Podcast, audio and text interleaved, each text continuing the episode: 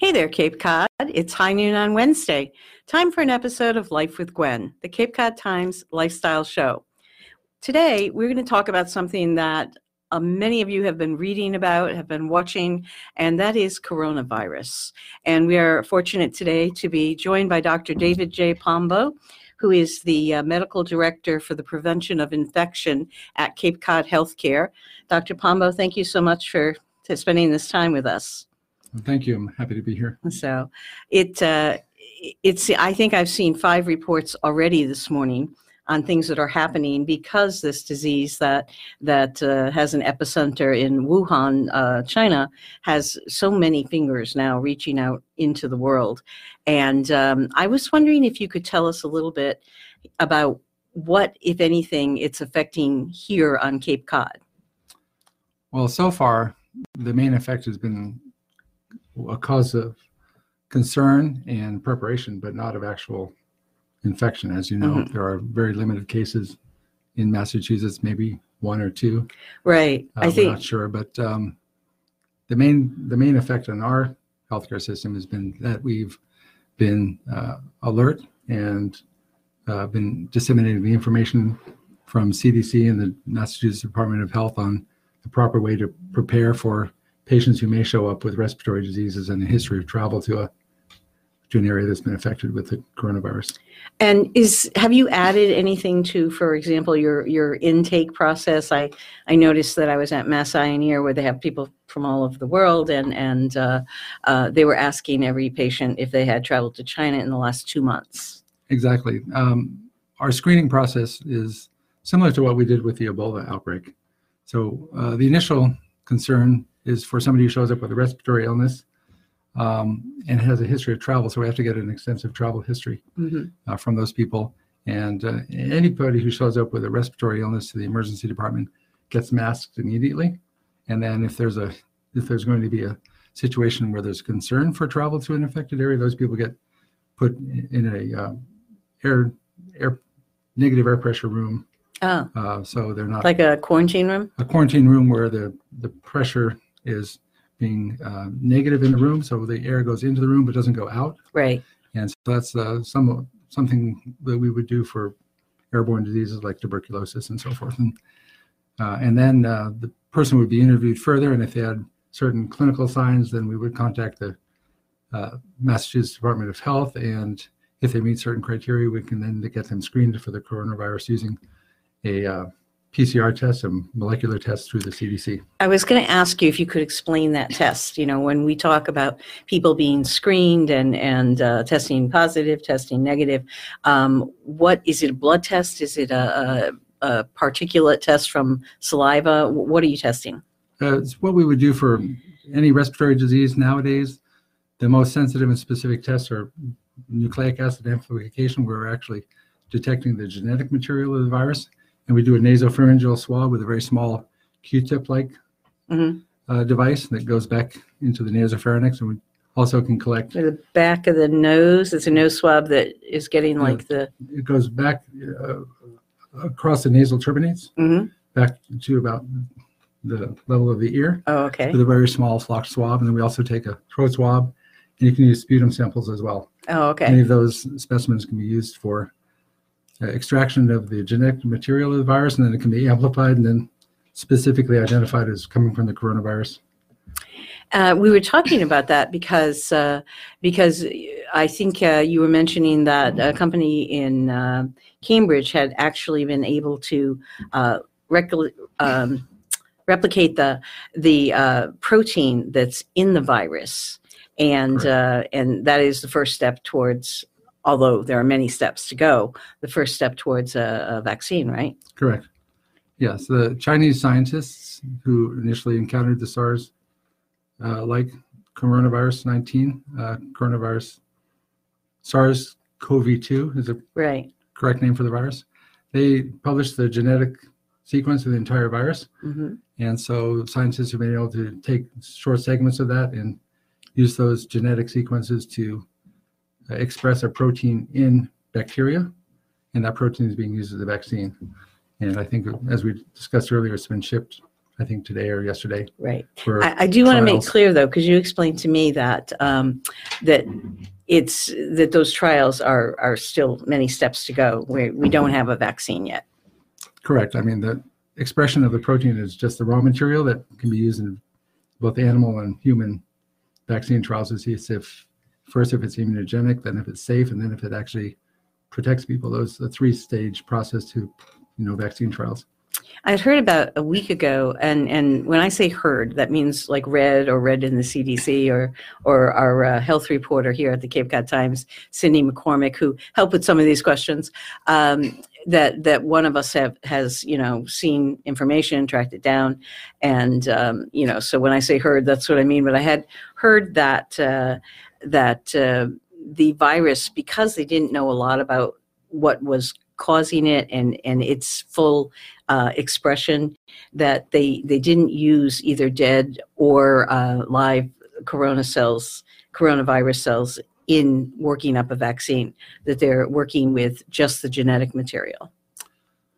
Yes, and actually part of it is because it's easier to actually to produce the protein once you have the genetic sequence than it is to actually grow the virus and then purify it and then kill it and then make a vaccine. We can with molecular biology techniques they can actually go straight from a genetic methodology to the protein more easily. is it unusual to have um, a situation where where the chinese scientists were able to produce that uh, genetic identification No, I mean genetic sequencing in the last decade has just uh, accelerated beyond, you know, what people would have expected, and so it's very easy to get genetic sequences from a virus or any bacterial pathogen, or you can see what's happening with human genome sequencing and all the sequencing of archaic DNA from um, fossils and so forth. So just amazing yeah, it's amazing. It's uh, really amazing. So um, no, the the Chinese are very technologically advanced in that area. So um, it would have been a very simple thing for them once they had the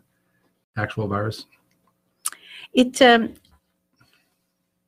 I want to try and ask the questions that will help us to understand what the virus is and what its threats and, and what its transmission, you know, how you get it. So um, maybe you could tell me a little bit about um, what the, you know, for example, I've heard that that you can have you can have the virus without having symptoms, and that there's sometimes about a two week uh, onset. Perhaps since you're the expert, I'm going to ask you to walk us through that in, in terms Sure. of uh, Mhm. how it progresses. I think the easiest way for people to relate to it is to think about influenza Mhm. or other respiratory viruses that we get frequently, like respiratory syncytial virus or others like that, because um, the respiratory viruses are all pretty similar in their method of transmission. It's basically by droplets. You've seen the pictures of people coughing with a backlit In your, Yeah. Right. Uh, the, the droplet spread, and then it's on f- what we call fomites, which are surfaces Mhm. where the virus can land, and you can kind of swipe your hand across something and then touch your face, and you can Uh, get it transmitted that way. So it's basically respiratory droplets or direct contact with secretions from somebody. For Mhm. example, you know, mouth to mouth transmission would be possible. handshaking. Well, that's a fomite. Like if somebody's hand is contaminated, it Mhm. could get on your hand, and if you touch your face or you rub your eyes, Mhm. the eyes are actually a way you can transmit a respiratory virus too, because it drains down into the lacrimal duct, into the nasopharynx, and Oh, you that way. So people rubbing their eyes. In the whole winter, generally keep your hands off your face. Correct. Yes. Uh, so these uh, viruses are spread by respiratory droplets. They then infect the upper respiratory tract and the lower respiratory tract. With the co- the coronavirus that we're dealing with now, it's more of a lower respiratory tract disease an upper respiratory tract disease. But then that causes inflammation in the lungs, and um, depending on individual variation, the degree of inflammation can cause you know reduced ability to oxygenate, and so people become short of breath. So that process is basically people get cough from the inflammation, a fever from the infection, and then uh, what we call dyspnea, shortness of breath, Mhm. trouble breathing. So those are the cardinal signs. So, is there? I, I know that with the flu, there are agents, antiviral agents that you can use if you catch it in time. Is there anything similar to that with this virus, or is it still so soon? Uh, there are, I read the other day, there are 80 different clinical trials either underway or planned in China with different medications to, Mhm. to uh, see what may or may not work. And some of those uh, medicines have been used for HIV. Some have been used for other viruses like Ebola virus. Um, but there's no data from any of those trials yet. So hopefully something will pan out. And um, something like um, Tamiflu, something I, I mean, not to use the the brand name, but but something I think a lot of people are familiar with the fact that you have to get it soon. Mhm. Yeah. Um, but uh, but maybe even before you get a lot of symptoms, you have to get the Tamiflu. correct. Yeah. There's, the antivirals for influenza work much better if it started with the initial symptoms up to 48 hours later. So that's one of the troubles uh, with the vaccine trials that are, uh, I, I'm sorry, the medication trials that are going on now. They're trying Mhm. to find people who have it early on in the course Oh. rather than trying to treatment, Right. treat them at the end. And it's been somewhat hard to uh, find people who haven't uh, been using home remedies like herbal remedies or some other medication. And so they're, they're trying to find people who've not had any other treatment and right. So that you can get a- a pure, and- um, yeah. study. Um, is I don't know if we would know this, but but is there any you know while we're waiting for for medicine to literally be created, um, be discovered and created, um, is there any kind of home uh, remedy that that would help not only with uh, coronavirus but with viruses in general? You know, good good healthy habits that will will help yeah, you. the, the best home remedies are washing your hands frequently. And if you're uh, in a situation where you're exposed to somebody who's ill, not to um, touch surfaces that they've contacted without washing your hands, not to touch your face or your mouth. Uh, so, uh, and if somebody is sick at home, uh, especially if they've been suspected of having coronavirus, those people should mask if they can. If if they can't mask, then so masks are helpful. for people who've been diagnosed with potential coronavirus disease, yeah, I think they, the recommendations from the CDC are those people should mask. And if they can't mask because of shortness of breath, or, then people around them should mask. Those are for people diagnosed, diagnosed or- cases. suspected of having coronavirus. So masks are useful for tho- that population, but it's not generally being recommended now for healthy people Mhm. who are traveling. So it's interesting. Um, many of the photos that you see coming from China, uh, people on the street are, are simply wearing the um, cotton surgical masks. Um, and and I sort of you know I, that's not been just since coronavirus. So um, it uh, I you know wondered if it was for pollution or something. But but you're saying now you also said that there are two kinds of masks. So do you do both work? Well, there's for healthcare settings, for healthcare personnel, we use N95 masks, which are sealed around the face, hmm and they're called respirators. Now, those are very important for preventing transmission of viruses in a healthcare setting. And uh, they're the type that have been shown to prevent viral uh, transmission. The surgical masks, I think, are more of a cultural phenomenon. hmm The only thing I, the only thing I could think is it would prevent you from touching your face. Maybe. And it would also, if somebody is coughing, prevent the droplets from spreading so far. So in a very crowded situation, I can see why people would use them, but there's no data showing that they actually protect an individual from this coronavirus. So if you have been diagnosed, and, and no one has, there's just one case that we know of in Massachusetts, but um, then you should be, your doctor will probably recommend a, a uh, um, the more sophisticated mask. well, those people will be uh, in a negative pressure, Pressure room environment. anyway, so, Um, and the people going in will have full personal protective equipment, including gowns, gloves, masks, and face shields oh, or eye goggles. Yeah. Uh, so Very much like what we saw with the Ebola virus when the uh, doctor was, when the missionaries were treated in Atlanta. Yeah, Ebola virus is even more uh, problematic than this particular virus. Um, but um, yeah, in that case, they used full protection with bodysuits, and that's not indicated necessarily for this coronavirus. Oh, Um, but um, the reason I was talking about the masks earlier was just to highlight that they're really only necessary, currently recommended only for people who are under investigation for coronavirus or have been diagnosed. I was, just, I was just trying to make the point that regular people don't need to mask at this point. I see. It, um, you know, it seems that uh, people who travel now that that the virus has has uh, I was going to say slowly, but but it really isn't slow if you're on the waiting end. Has um, been seen in other countries, in Italy and uh, um, I think Iran. And now that it's been seen there, it seems like there are more places that you could potentially travel and come into contact with it. So it's not just people who have been traveling to China. Um, Mhm. It uh, it it does this in your mind represent like how does this the spread that we've seen so far compare to other viruses, um, perhaps the uh, H1N1 or uh, SARS, the original SARS? It seems very much like uh, a pandemic influenza type of spread, really even more transmissible than SARS. I mean, the number of cases that occurred with SARS was a fraction of what's occurred with this new coronavirus. So it's more transmissible. Uh, it seems that people are able to transmit it before they're symptomatic, which is the problem. And so people have been traveling uh, to Europe from places that are known and not known. There was an outbreak in a Singapore uh, conference, and that that transmitted uh, cases to France. Uh, not sure where what happened in Italy. Mhm. The um, there were some Chinese tourists in Italy, but I'm not sure that they've been identified as the source of the outbreak there. Uh, some of the people who've been in Italy have now traveled to Brazil, Spain. Uh, there are cases in France from the outbreak in Italy. So it's uh, it's quite concerning. It seems to be uh, spreading in the communities there, as you know, and so that I think uh, led to the statements yesterday from the CDC that it's expected to probably cause some degree of community spread in America, in the United States.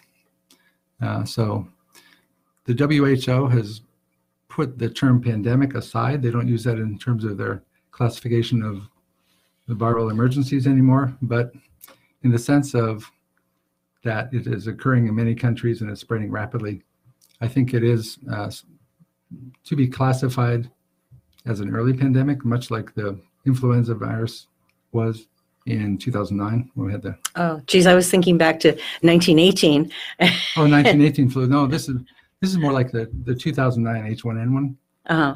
which is um, the last big pandemic we had. And so, while we're on the subject of of uh, um, other viruses, you told me that there one thing that's uh, unusual about this is that the back the the um, the viral agent and the uh, and the name of the illness are different. Can you talk about that?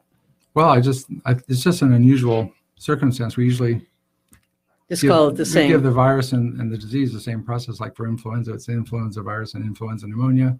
For pneumococcus, it's the pneumococcal bacteria and the pneumococcal pneumonia. So I don't know why they did uh, Well- the uh, the nomenclature like this, but this is a WHO nomenclature that came out. I was just uh, you'll see both terms, and one Yeah. is the term for the virus, and one is the term for the disease. Now, what they've called the disease, I think, is kind of interesting because you were telling me that uh, I have to take my glasses off to see the page.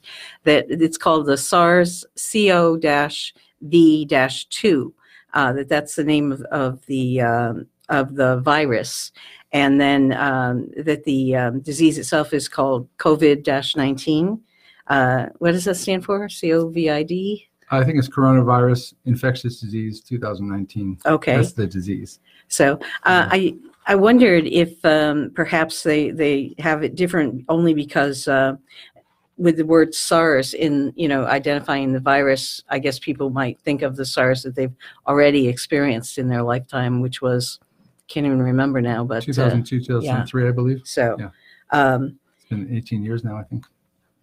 Time flies. but uh, but you said 2009 was the, the last time we saw really the spread that would indicate a pandemic with Influenza. yeah with influenza. Yeah, So- that was the that was the big uh, H1N1 flu that started in Mexico and uh, then became worldwide. was that the one that we called the bird flu? No, the bird flu is uh, a different influenza virus, um, Mhm. more severe in terms of its mortality, but less transmissible, thankfully. And interestingly, I uh, heard someone from the CDC this morning on one of the national news shows who, who said that they are finding with coronavirus just the opposite, that it's a little less severe than they at first thought, but that it's much more transmissible. Yes, that's true. The other coronaviruses that have emerged in recent years, there was SARS in 2002, 2003, and then more recently there's been the MERS, the Middle Eastern respiratory virus. Mhm. That those both have very high mortality compared to the coronavirus we're dealing with now. Uh, for SARS in 2002, 2003 was approximately 10% mortality, and the MERS is about 30% mortality. So this is this is much less than that, one or two percent probably. It, it doesn't feel that way. Yeah. It, uh, you know, when you see the numbers come out, I do try to remind myself that, that that's out of a whole lot of people who are, are living in that area. Um, but um I want to talk a little bit about how China handled uh, its its emerging uh, virus crisis. But but first, uh, I want to tell um, our viewers that if you have a specific question about um, about the coronavirus and you would like to ask Dr. Pombo, please uh, type it in now because we've got about uh, eight or ten minutes left, and we'd like to get your questions answered if we can do that. So we might hear from a few folks, and. Um, I was asking, tell me a little bit. Do you have a sense of how um, China did in terms of of uh, addressing uh, this virus? And if that's outside your purview, then that's okay. But I, I, I just wonder how um, and and if there's anything we can learn from it. Well, I mean, in the initial stages, apparently there was some denial and um, some diminution of the risk based on the reports we see of what local authorities did. Mhm. Um, there was a famous case of the doctor who tried to report it, and then uh, unfortunately he acquired the disease and passed away. Yes, I heard that. Read That's that. unfortunate. But uh, in the later stages, the the uh, response has been from cold to hot. I mean, they quarantined an entire city of many millions of people.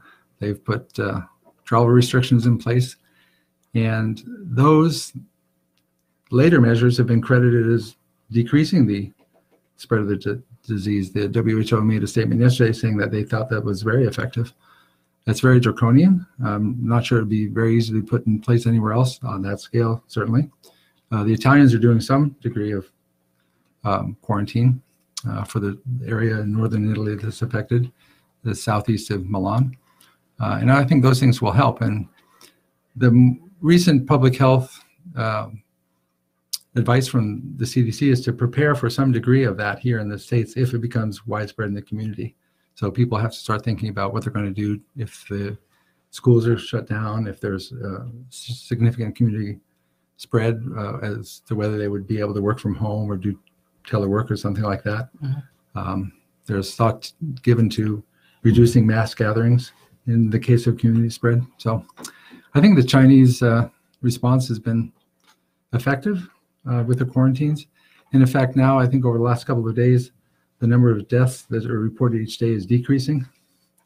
So I think uh, the number of new cases each day that's reported from China is decreasing. So Is things may be turning. I was going to say, is every virus different, or is there a general arc from you know like discovery to to control um, on in in terms of the the illnesses and uh, do you know what I mean? Yeah, I- you mean the spread of the uh, Yes, epidemic? like when you know from the point when you realize you have a problem to the point where you have that problem controlled. I mean, we we all live with influenza, but we get many people get vaccines and and uh, and and just try not to shake too many hands during the Well, I think it's a little bit different based on the viral dynamics, how long it, the incubation period is, how long someone might shed virus before they're symptomatic, Mhm. And interestingly, how long they shed virus after they are Oh, asymptomatic. I didn't even think of that. Because people continue to shed coronaviruses after their illness has passed as well. Wow, I So- didn't think of that at and all. those viral dynamics change depending on the virus. Mhm. So that affects the the scope and the, the timing of the outbreaks. So you have to not only um, try to quarantine someone once you know they're sick, but for a period after they appear well. Well, that's just being discovered as to how long people might shed virus Yes. and whether that sometimes that virus is actually not infectious and sometimes it is. Mhm. It's very complicated, but uh, each virus can each virus can differ in terms of how much shedding can occur later Hmm. after the illness has passed. We have a question. Uh, should we put off traveling on a plane that uh, may go to an international terminal in the U.S. from Laura? Thank you, Laura. My understanding from the recent CDC public health announcement is that that's not necessary. Okay. That's safe. It's still safe to travel. So, with all the precautions that you have mentioned, you know, wash your hands frequently. Um, in a pinch, like on a plane, uh, do the um, the antiseptics, the hand sanitizers, do those work if they have alcohol? Alcohol uh, concentrations greater than 60% are Okay. supposed to be effective, but hand washing with soap and water is still The preferred best, if it's available. All right. And we didn't, we haven't spoken. And, and when I think about viruses, one of the populations that I worry a lot about are older folks and uh, specifically people who may be battling, um, who may have immune compromised systems because of cancer or any other uh, chronic disease. Um, is there anything about coronavirus that is different for these folks or um or does it does it seem to attack like other viruses in terms of immune compromised people. Uh, the feeling is that uh, the elderly are more susceptible to this respiratory virus just as they are to influenza. Um, immunocompromising conditions would be more of a concern. And most of the deaths have been reported in people who are elderly. Uh, so I think, you know, in terms of the way it would affect somebody with those conditions, it's similar to other respiratory viruses. So those people have to be especially careful, consider not traveling Mhm. if there's an area that's been affected, like, for example, we wouldn't travel to northern Italy if you had one of those conditions right now. Mhm. It. Uh, are you getting these kinds of questions as you know in the doctor's offices in the hospital? Are people uh, bringing these kinds of questions up for your uh, your the staff that works there?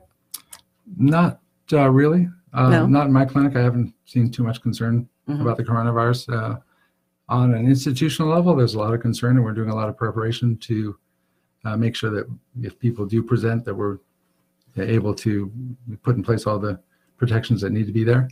Um, but uh, person to person communication with my patients hasn't really been involved with It, the it's interesting because we, um, you know, we read that businesses down in Chinatown, in Boston, and New York City, Oh. and it makes some sense to me because uh, they're international gathering spots with a lot of travel, and um, you know, perhaps we're a little off of that, but but obviously your preparations uh, have um, um, have show that that that you're getting ready for for uh, what is a pandemic, even if the World Health Organization doesn't use that term anymore. Mhm. So it, um, you know, we we being media worldwide, there seems to be criticism of too much coverage, too little coverage. From a local paper's point of view, as a member of, of the community that we, we both share, what do you think would be um, particularly helpful to let people know about? I think uh, updating people when there is new guidance from you know the Massachusetts Department of Public Health or the CDC would be of you know public interest. That's a good idea. The the the coronavirus pandemic, if you'll call it that, is changing very rapidly. Mhm. Um, there's news within the last week, especially. It's been a big change, um, but every day. Um, everyday coverage of this can, I think, cause more concern than it warrants, Mhm. particularly right now in the United States. But if there's new guidance uh, from the CDC the, or the So more Department like a little Health, update that, you know, a little box or something. if there's a change in what people are recommending from the the CDC or the DPH, then I would certainly cover that. Interesting. And I would keep in mind that it's still not too late to get an influenza vaccine. We're still seeing widespread activity with influenza and a high level of Oh, I'm glad you mentioned that. like Yeah. illness. Um, so even now, as of yesterday, the recommendation is still to get uh, vaccinated. So if you missed your uh, vaccine, which somebody in this room might have, um, we, I'm usually really religious about it, but it's not too late to uh, to go out because usually um, flu flu is at its uh, at its peak now, right? In Well, the we had and the, we had the a peak and uh, start of the new year, there was a peak and then it kind of transitioned down and then we, we're seeing another peak up. Okay, Uh, so if you didn't get your flu shot, you might want to think about it. Yeah. And uh, because it protects, tell me if I'm wrong about this, but my understanding is it protects not only you, but the people around you. Oh, correct. Yeah, there's a lot of um, influenza too can be transmitted by people who are not symptomatic. So hmm yeah, it's it's What uh, about um, pneumonia? I saw so much pneumonia this year. Is, Well, uh, do uh, do you recommend the vaccine for pneumonia? oh, the Pneumovax, uh, Mhm. the vaccine for people with certain health conditions, the pneum- the pneumococcal vaccine, which is a combination of Prevnar and Pneumovax vaccines, is is very um, very uh, effective. Is that a one-year uh, vaccine or is it? uh, Depends on your health condition. Some Uh-huh. for some people it's given one time. Uh, some people have a, a renewal at five years. Uh-huh. But the So- doctor will have to determine. based But own it's a specific multi-year medical either condition. way. Yeah. So, Yeah. um, it, uh, it seems that we've covered a lot of ground. Is there anything I haven't asked you that you think would be important to let people know? And uh, we're coming up to the end of our, our time together, but anything you'd like to say to folks? Well, I would just say that the coronavirus uh, is concerning, and if it's going to spread in the United States, that people have to take precautions, but also to keep in mind that influenza virus uh, has estimated to have infected up to 41 million people Here or worldwide? in the United States this year, Oh, wow. uh, the upper limit of estimation, and up to 41,000 deaths. So, um, influenza virus is much more of a concern currently. And so people should take uh, whatever precautions they can, including vaccination, to protect themselves against influenza. Because if coronavirus comes here, it's going to be confused with flu Mhm. potentially as well. And so it's better to be protected against the influenza to cut down the number of people who may have a respiratory virus and needs to be evaluated. Oh, that's interesting. It's sort of taking a, a bigger look at the picture and, and in the preparation stages. Um, but uh, so flu virus, uh, flu virus is on the rise and good time to get a vaccination, which we can get, um, you know, even though there is not yet one from for coronavirus. But fortunately, so far, so far, uh, very few confirmed cases here, uh, but it's it's coming, right? Probably is. Yeah. Okay. Thank you so much, Doctor. This is just absolutely wonderful. I am so glad you could be with us. For those of you who may have missed this, you can watch it online at capecodtimes.com slash life with Gwenn if your friends want to see it. You can also read Cindy McCormick's story in tomorrow's Cape Cod Times, which will go over much of what we've covered here and um, any other questions she has for you, Doctor. Uh, we want to thank you for watching and wish everyone to be precau- to use precautions and to be healthful in the new year.